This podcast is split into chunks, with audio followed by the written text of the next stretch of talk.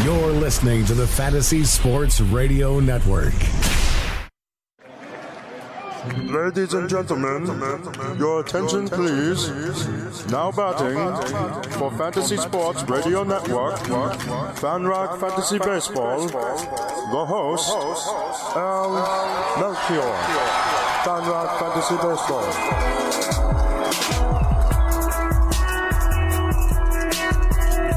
Welcome back, everybody. Well, actually, welcome to the show. We're just getting started here. This is FanRag Fantasy Baseball. Maybe you've been tuned in ever since Sunday's show. I don't know. But, uh, anyways, glad to have you aboard. I'm your host, Al Melchior, and very excited for today's guest. A little bit later on in the show, Lauren Shehadi. You know her from MLB Network. I know her from uh, back in my days uh, working for CBS. So, uh, very excited to have her on. Going to talk about the Astros, talk about the Yankees, and some other AL East developments. So, a lot of good stuff there uh, to come. So, uh, before, of course, we get to any of that, got to get to uh, all the latest news and uh, the the big news, uh, you know, from just the last uh, I don't know hour or so, is that the Brewers are making a move. They are uh, putting Travis Shaw on paternity leave, and they're going to replace him, at least temporarily, on the roster with Brett Phillips. And I have to admit, that came as a little bit of a surprise to me. I'd had my eye on Lewis Brinson uh, being the first big Brewers prospect to come up. But Phillips himself is also having a very nice year after a bit of a disappointing 2016 in the Brewers system. Uh, so he'll be up. Uh, to me, this looks like this is probably a, a temporary move, but you know, it, we shall see. I mean, it'll certainly be good to see him, uh, you know, up with the Brewers uh, at least for for a few days. So uh, keep an eye on that situation. Uh, also, the way it, the announcement from the Brewers was worded was that Phillips was going to be making his major league debut tonight. So uh, we still don't have a lineup from the Brewers, but to me that sounds an awful lot like uh, Phillips could be in the starting lineup. So uh, we've only got one lineup in so far, and that's the Reds lineup. We'll get to that in in a little bit. But um, in terms of some other news, uh, Justin Verlander had an MRI on his groin. He has uh, tightness in his right groin, and the results came back clean. So uh, Verlander is considered day to day, but is expected to make his next start. So I to me that sounds safe to have Verlander uh, in your fantasy rotation for Week Ten, which uh, starts in about uh, four hours from now. So good news there uh, for, for Justin Verlander. Also, Carlos Rodon is scheduled to begin his rehab assignment tomorrow, that being Tuesday, uh, in Class A. So uh, that's finally some progress that we see there from Carlos Rodon who I think is, you know, because he's been out for these two months and there hasn't been a whole lot of news that uh, he's sort of been off the radar as a as a DL stash. But um, yeah, he finished finished 2016 pretty strong. Seemed to get that walk rate under control, uh, getting a lot of strikeouts. So don't sleep on Carlos Rodon, and he may not be out for all that much longer. So uh, that's just the tip of the iceberg in terms of the news. So we will get the rest of it after this break. And we're going to finally try to figure out Zach Cozart for once and for all. So stick around. We'll be right back.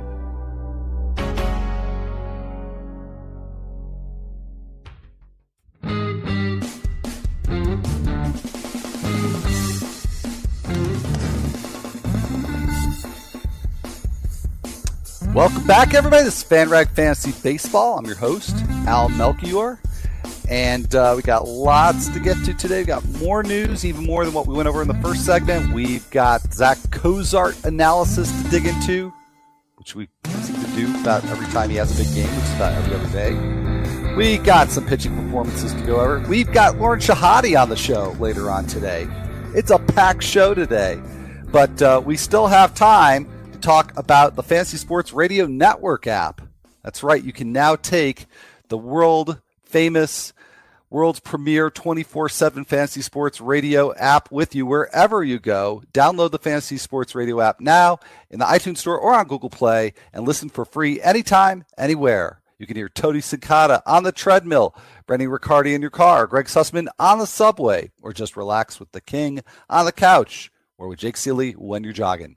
We'll keep you updated and informed wherever you go. So get the Fantasy Sports Radio app for free right now in the iTunes, iTunes Store or our Google Play and take the experts with you. So back to the news. Uh, right before the break, talked about Carlos Rodon starting a rehab assignment on Tuesday. So that is good, exciting news, especially if you've been stashing him for the last two plus months.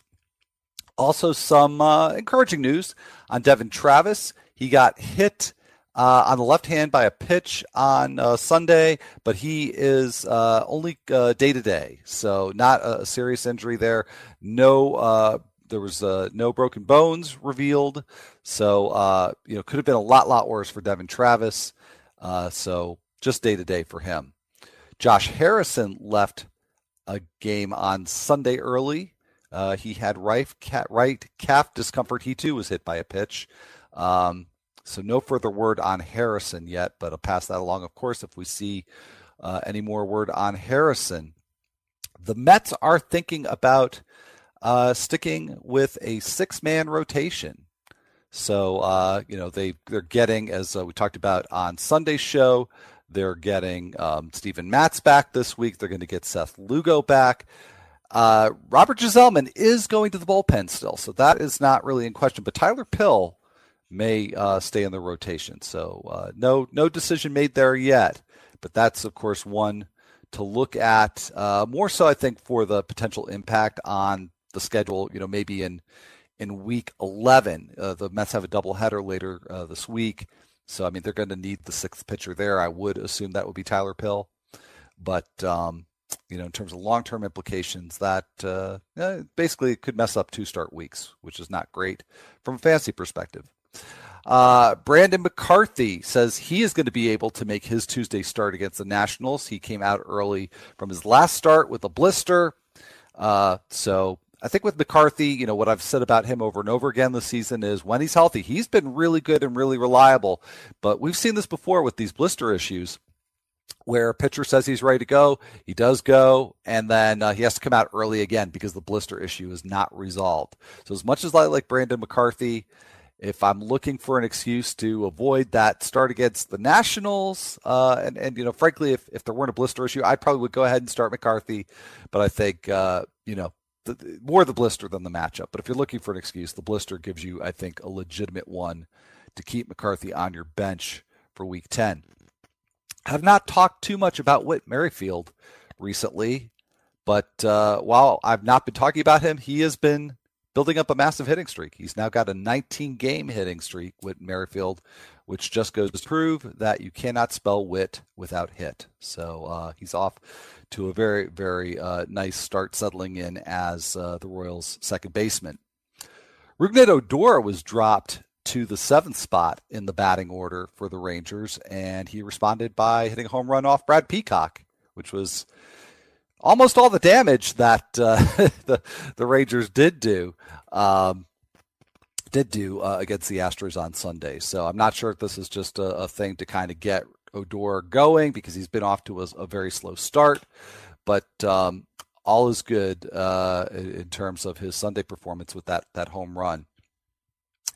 Um, one other thing I would say about Odor is that while in terms of the home run rate, he's a bit behind last year's pace. But uh, you know, he still very much has like a 25 to 30 homer season uh, within his reach. But the batting average, of course, is very low. He's hitting 191, uh, and I'm going off memory here. So uh, if I'm off, uh, if it's 181 or so, but the, the point is, he's hit, hitting for a very low average uh, on ground balls. So that's something that normally corrects itself unless it is somebody who is you know exceedingly slow on the base path which Odor is not.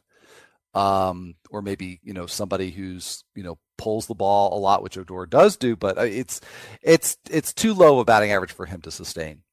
So I, I do think that he is a good buy low target at this point especially while he's sitting low in the order. And I think that uh, both the batting average and the power, but especially the batting average, will will come around. A little bit of an update here on the Reds. I mentioned before that uh, the Reds lineup is out. Also, we do now have a couple other lineups that are out, so we can take a quick look at those as well. But both Billy Hamilton and Scott Schebler came out of uh, a game this weekend, both with the same injury, a strained left shoulder. Hamilton's back. Now, the, the, the injuries for both Hamilton and Schebler are not considered to be serious. Neither was expected to go on the DL, but Hamilton already back in the Reds lineup, all uh, back at his customary leadoff spot.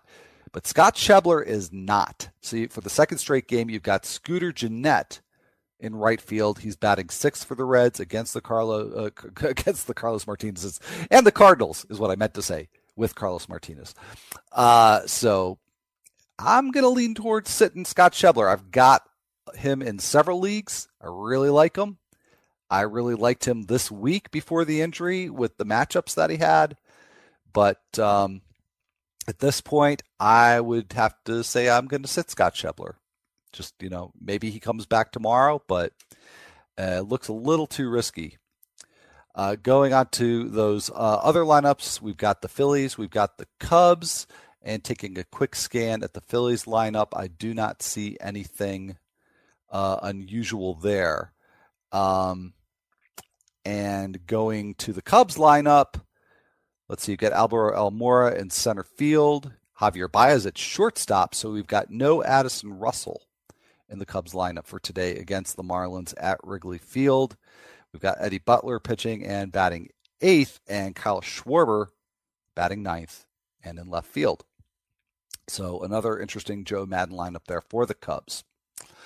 So, as I said before the break, and getting back to the Reds would have been a much smoother segue if I had just gone straight from the Hamilton and Schebler talk. But uh, getting back to the Reds, uh, Zach Cozart just continues to confound me here. He had a two home run game on Sunday against the Braves. He's now up to nine home runs on the season, which you know is certainly unusual for Cozart, but that's not the part that shocks me um, because he's you know, he's he's shown decent power times. In fact, he's even had stretches where he's hit for very good power. So, of all the things about Cozart being on pace for a 25 to 30 home run season is is the uh, just all the hits that he's had, uh, the consistently high batting average for Zach Cozart. And every time that I come on here and he has a, a three hit uh, game or you know, two hit game, uh, and I say this can't last. Well, he's still batting 344. He's got a 432 on base percentage, 622 slugging. And at every turn, every time he puts up big numbers, I discount it and say he can't do he can't do it because if you go and you look at his stats, you look at the batted ball profile, Zach Cozart on the surface, and even when you dig a little bit under the surface, looks like exactly the same hitter he has been for years. He's got a very average hard contact rate. Um, even a, a slightly elevated soft contact rate. He's uh, a, a fly ball hitter with some pull tendencies. It's the same guy. So it's really, really hard to figure out. But there is one big change for Zach Cozart this year that might be the key to a lot of what's going on here. Um, and, and I'm really puzzling this out because if Cozart is really this good, I mean, he needs to be owned everywhere and started everywhere.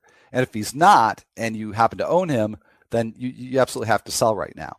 But there is one huge area of improvement for Cozart, and that is that he is swinging at the lowest rate of his career.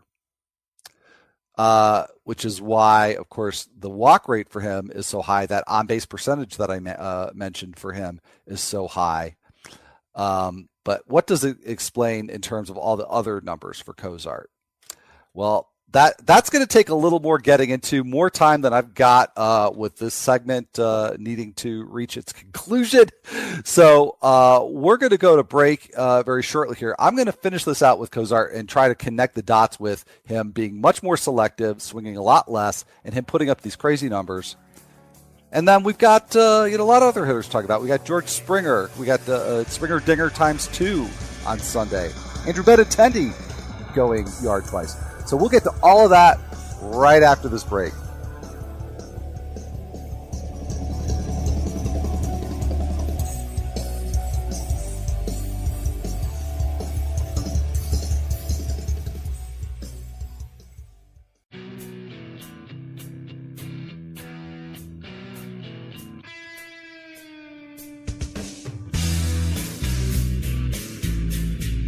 Welcome back, everyone, to FanRag Fantasy Baseball. I'm your host, Al Melchior, and uh, we got lots of good stuff coming up. I've got more to say about Zach Cozart, and hopefully, can finally put a put a bow on that discussion. You know, until his next three hit game.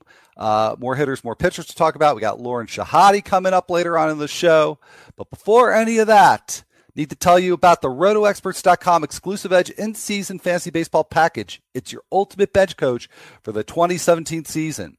Stay ahead of the pack with their in depth statistical breakdowns, trend analysis, and player insights. Become a wizard of the waiver wire and learn how to scan the numbers like a Roto scientist. They'll help you set the ideal lineups every single week.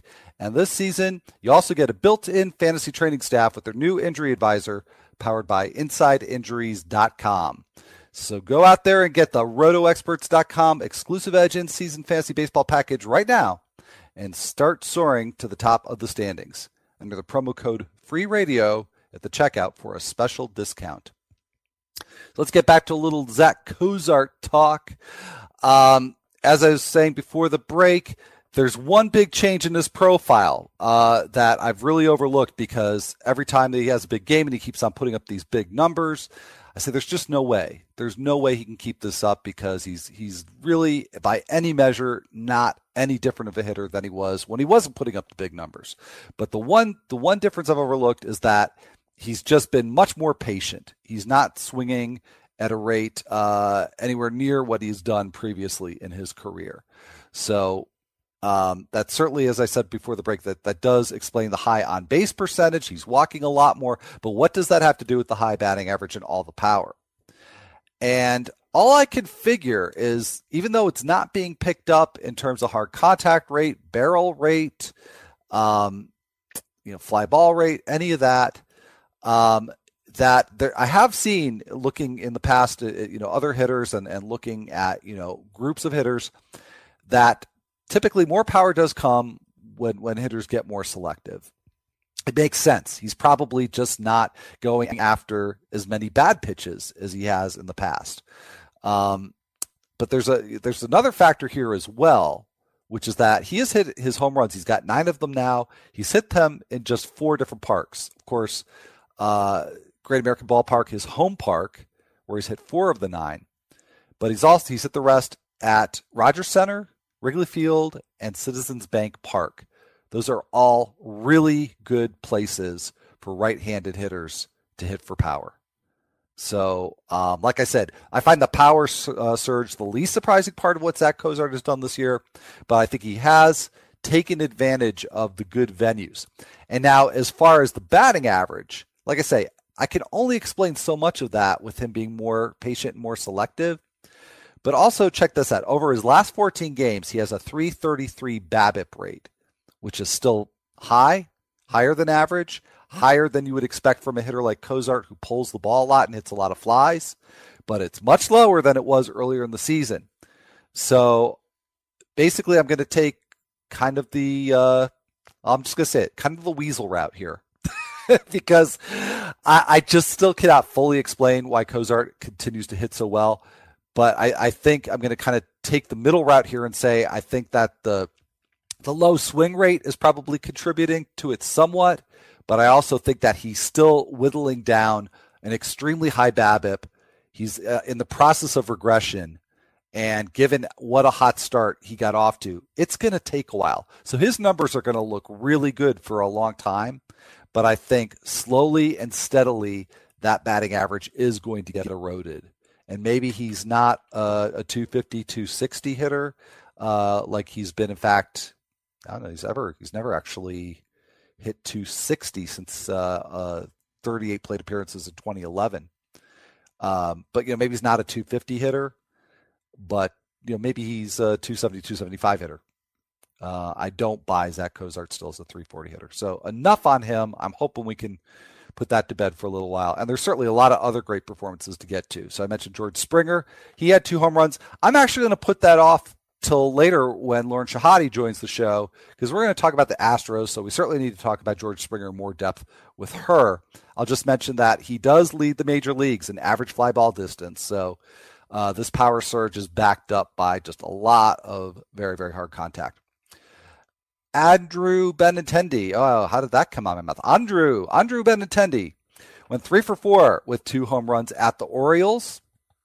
So uh, for somebody who was generally not expected to be much of a power source this year, I saw projections that were you know, typically like 12 home runs. He's already got seven, uh, but he just has a 16% line drive rate, which is definitely at odds with the sort of hitter he was in the Red Sox minor league system.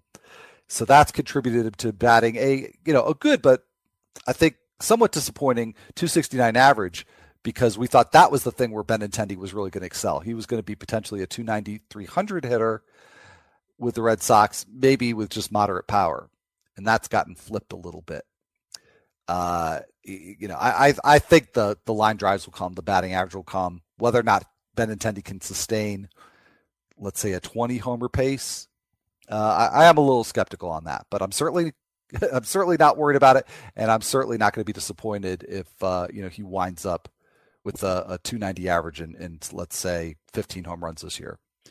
Ian Happ had a two homer game, which has been a nice break out of a pretty bad slump for him. He's still just batting 235, but uh, Happ now with four home runs. And I mentioned the Cubs lineup before and was remiss to mention that he is not in it. So um, you know, I mentioned the fact that you got uh, Javier Baez uh, at short in place of Addison Russell, but so you got uh, Ben Zobrist at second, and the uh, outfield of Hay- Heyward, Almora, and Schwarber. So no Ian Happ today after that uh, big two home run game. But sticking with the Cubs, Anthony Rizzo. Here's here's something I've been a little late on to talk about. Anthony Rizzo on Sunday went three for four, and he got his sixth official appearance at second base. Uh, now it's really questionable about you know. Uh, I mean, it's not questionable. I mean, it's, it's an official designation. He he is has now six appearances at second base, but he gets it by virtue of an infield adjustment that that the Cubs make, uh, where they anticipate a bunt and Rizzo plays in, and then whoever's playing second scoots over to cover first. So then that the official, uh, you know, the the, the umps uh, who make that official call, um, that they make that a second base appearance. So he's got six of them now.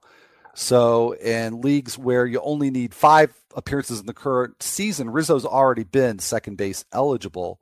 And my former CBS colleague Chris Towers wrote a, a nice piece about that recently uh, that you can check out. But um, anyhow, whether it's first base, second base, Rizzo, uh, you know, still being a, good power source, a good uh, run producer, but he is batting just 236 and much like Benintendi, it's been a sort of a drought of line drives for the first couple of months here, and he's also increased his pull rate.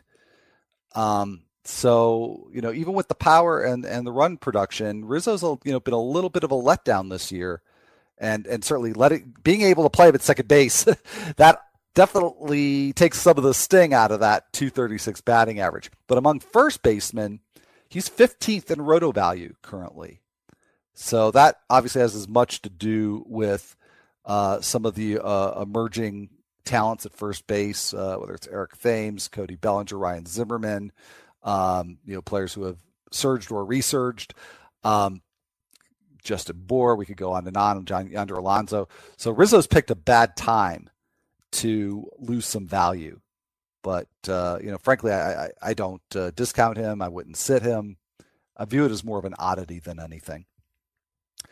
Trea Turner has been turning his season around. Not that it was terrible to begin with, but people who may have used a first or second round pick to get him may have been disappointed initially. Uh, but on Sunday, he went two for four with the triple and a walk, and he stole two more bases.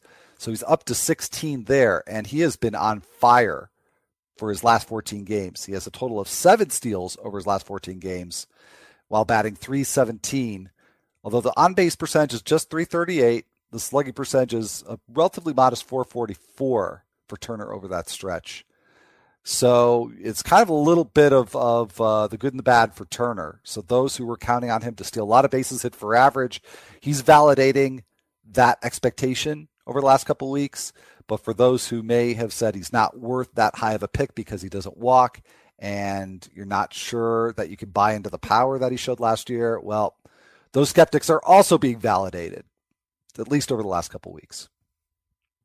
Andrew McCutchen uh, looks like he's coming around over his last 10 games. He's hitting 394 with three home runs, the most recent of which was hit on Sunday against the Mets as part of a three hit game for McCutchen. So I don't know if the window is closed on getting him uh, at a discount, but the overall stats are still, you know, not probably what you paid for or what the owner paid for. So, um, you know, I think it's worth it's worth a uh, an inquiry for sure on McCutchen. Freddie Galvis had that surprising 20 homer season a year ago. Hadn't really been showing all that much power up until Sunday. He hit two home runs against the Giants, so that raises his total from four to six on the season. And all of a sudden now, maybe Gal- Galvis can be on a 20 homer uh, pace. So uh, you know we shall see with that. And his teammate Odubel Herrera uh, he started to come around as well. I mean, there had been talk just as recently as a few days ago, you know, people in our industry, uh, you know, the media questioning whether or not he might get sent down. I've actually talked about it on this show. But uh, Herrera, um, five hits in the last two games with a home run and four doubles. And most recently on Sunday, a three for four performance with a home run and two doubles against the Giants. So on that upbeat note for the Phillies. We're going to head to break, and when we come back out of break, I'm going to be joined by Lauren Shehadi. So that's going to be pretty awesome. Talk about the Yankees, the Astros. So you definitely want to stick around for that. We'll be right back. See you on the other side.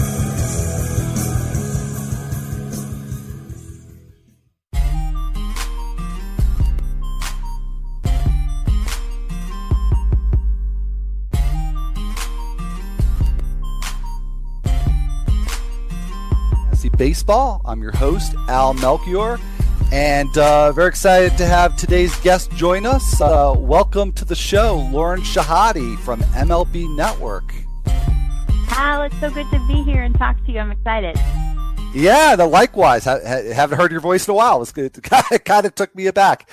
Uh, so great, great to have you on the show, and uh, looking forward to uh, talking some Astros, which uh, you know was kind of funny because you know, we had some exchange about what we were going to talk about, and and uh, you know sort of uh, meeting of the minds. You said, "Why don't we talk about the Astros?" And and I was about to to send you a message. Why don't we talk about the Astros? So we're we're in agreement there. And I think we should be in agreement that uh, the place to start is with the AL Player of the Week, George Springer. Uh, two home runs on Sunday, seven home runs out of his last eight games. Uh, I going into the season, Lauren, I had a really hard time trying to figure out what kind of player to expect Springer to be. Was he going to steal bases? Was he going to hit for average? I didn't really think he was going to hit for this kind of power. I mean, do you think that this is this is now finally the real George Springer? So funny you say that. I covered the Astros in the postseason uh, against the Royals a couple of years ago, and he was just—he's just a dynamic figure in the clubhouse as well as at the plate. Um, he's so fun to watch, and we talk to AJ Hinch about this all the time. We say he's not the traditional leadoff guy. Why would you bat George Springer in leadoff? And his answer, Al, was he's provocative. And we thought, what does that? What does that even mean? But you're kind of seeing it you know, he's on pace for 45 homers, over 100 RBI. He's been the catalyst that gets the offense going. He's led off six games with home runs this season. Think about that. Think of another, and I know the evolution of, of leadoff hitter has changed, and it never is it more evident than right now. But George Springer is the poster child for that. You know, the Cubs tried it with Kyle Schwarber, a different leadoff guy than I think than traditionally you would think. And it's not worked in the beginning. It's not working so far. But George Springer just keeps on proving that he's perfect in that spot. Yeah, it's odd because you know, well, from the fantasy perspective, we say, well, what a waste of all that power, you know, with the bottom of the order hitting ahead of him. But yeah, like you said, I think there just must be a comfort level for there for him because he's really, uh, you know, really become a, a different player there in the leadoff spot. Um, yeah. Now, no, in, in, your coverage of the Astros, how much uh, you were able to, to, you know, talk to Carlos Correa. But one of the things that I always think about whenever I'm, I'm tracking his performances, I had a, a, talk with somebody in the Astros organization. Uh, I'd say probably about a year ago, maybe a little more than a year ago, uh, and they said, you know, what he did as a rookie is is the real deal. That, that this person had never seen somebody with that level of maturity at such a young age. Um, so I don't know yeah. what your dealings, if, if any, but so is that your impression as well? Totally. We have the draft coming up, the, um, the first overall. That's the exact kind of guy you would want a, a position player like Carlos Correa that can you know change the the complexion of the team that can change an inning. He's been red hot since April. Um, and we'll have the conversation like, is he the best offensive shortstop in the game? It, it, over the streak, he's been incredible. Um, but that's that's a hard conversation have with so many greats in the game. He one of the one of my dealings with him when we were in was he had met a kid who was I think I think he was he was physically challenged in in some way, and he brought a cake to the kid's school for his birthday. No press was around. Nobody caught wind of it except for one reporter, and then it became public. But he's the kind of guy that you want in the clubhouse. He doesn't tell anyone when he goes and does things like that. He's both tremendous on the field and off the field. It's really been a breakout year for him as well. Absolutely. I mean, do you think uh, that we could actually, when you know he came out of that rookie season, that you know really half season where he put up those amazing numbers? Uh, a year ago, I was convinced that he was just sort of running away from the field. Um, of course, the field, the field got pretty good with Trea Turner and, and right. Xander Bogaerts, and this year Elvis Andrus uh, improving. Uh, but do you think he is uh, the far and away the best at the shortstop position? I don't. I just don't. I don't. I think there's too many. You said you mentioned Trea Turner, uh, Francisco Lindor. I mean, yeah.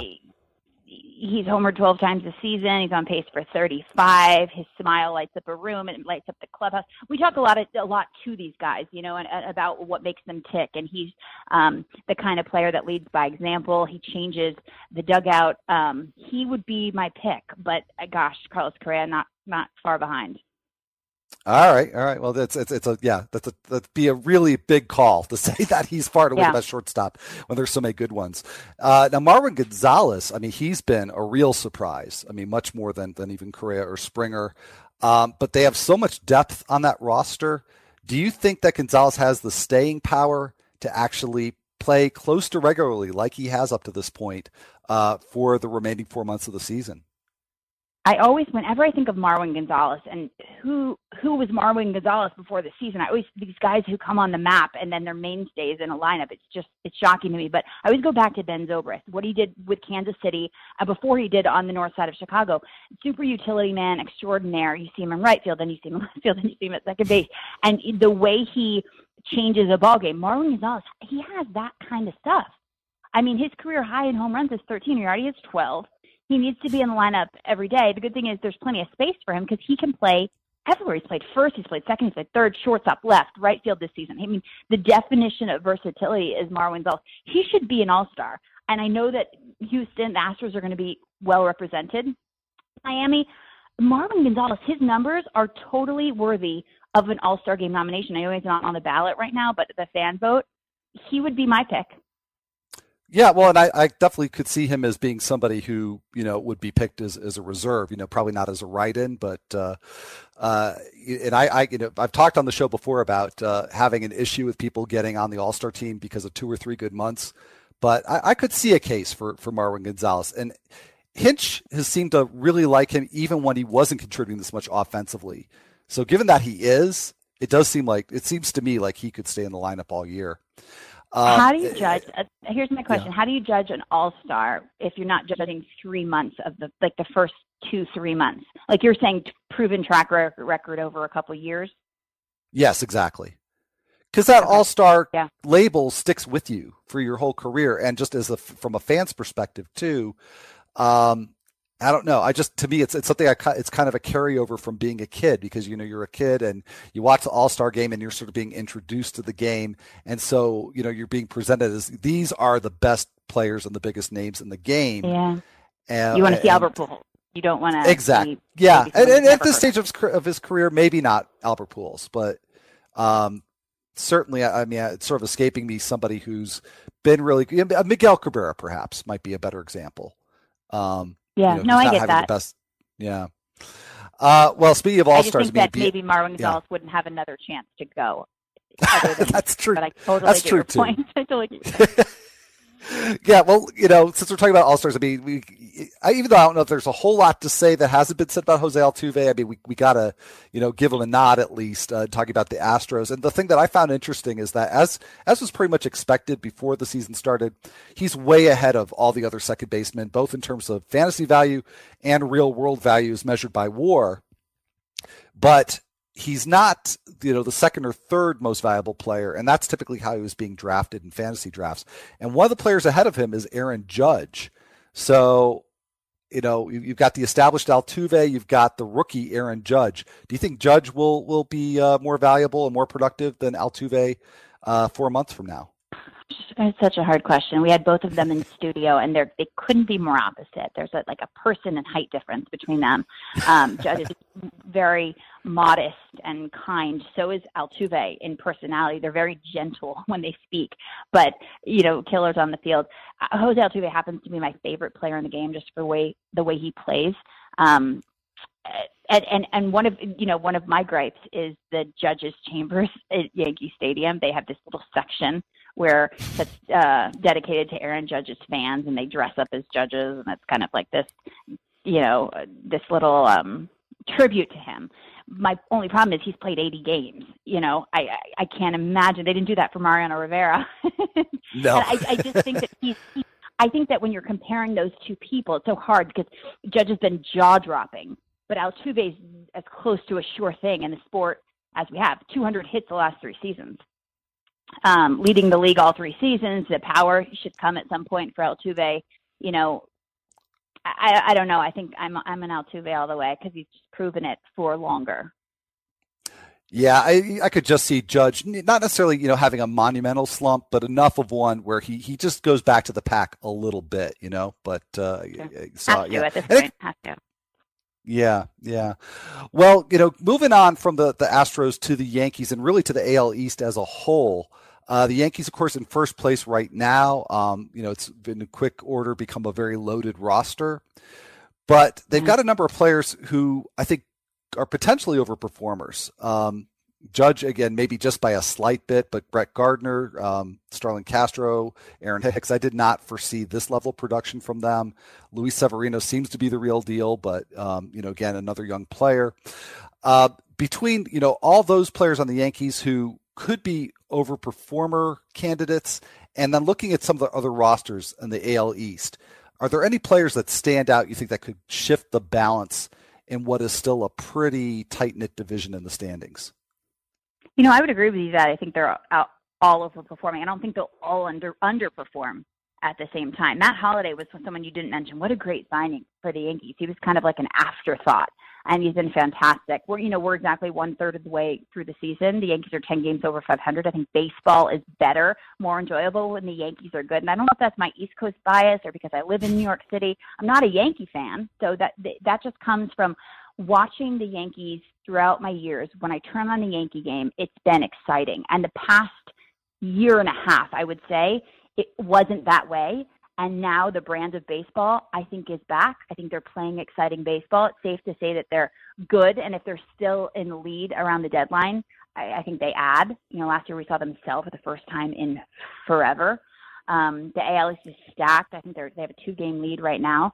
There's too much star power, though, in the East to, to, this is going to go down, in my opinion, to the last week, the couple days. Red Sox with Sale and Price, Porcello, Blue Jays, Donaldson's healthy, um, Bautista, all the power hitters in Baltimore, um, Boston, Toronto. You know, I, I kind of wrote Toronto off, but I'm not I'm not writing them off anymore. I think the East is anyone's game. Yeah, yeah. Well, I think we'll uh, see three teams out of the East, just like last season, maybe. Yeah, yeah. Well, uh, be interesting to watch. Well, Lauren, I'm uh, afraid we're out of time. Wish we had more, but I really appreciate you taking the time to join us, and uh, look forward to seeing you on MLB Network. Uh, and uh, thanks for coming on the show. It was a blast. We'll do it again. Thanks, Al. All right, absolutely. All right, folks. We'll stay tuned. We got some pitcher performances to break down. Be right back.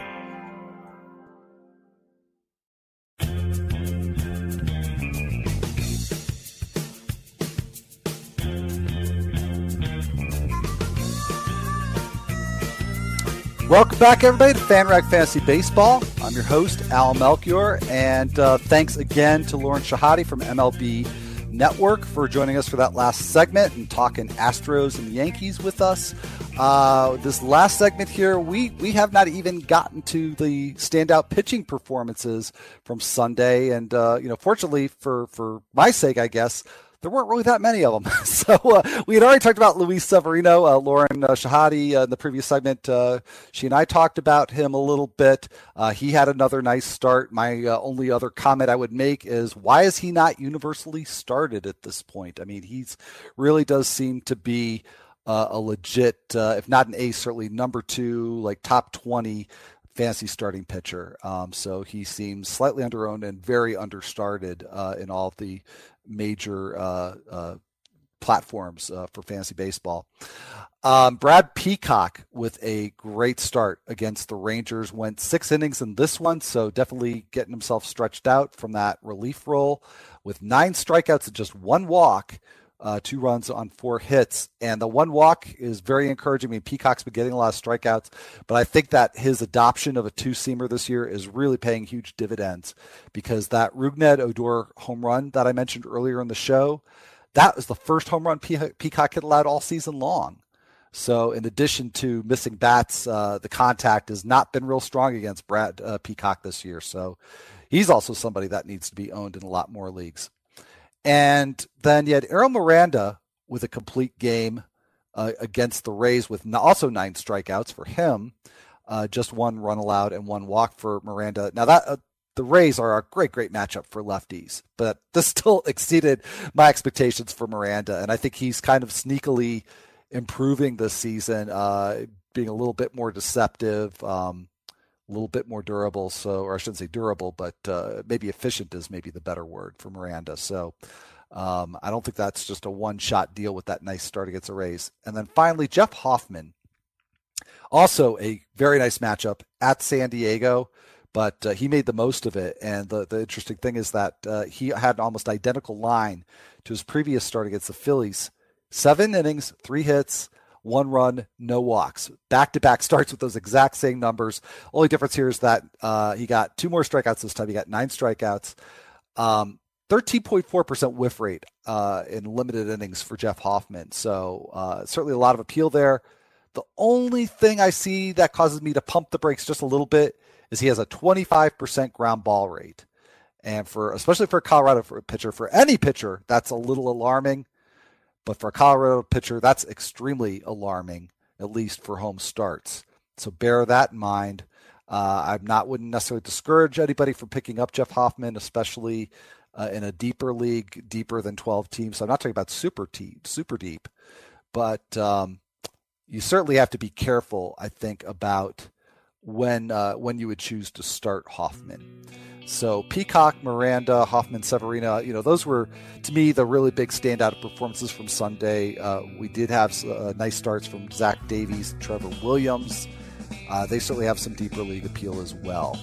So uh, with that said, that puts a wrap on today's show. Uh, I will be back on Thursday as always. And uh, he's become sort of a semi regular guest on Thursdays. Nando Di Fino, he's going to be back on the show.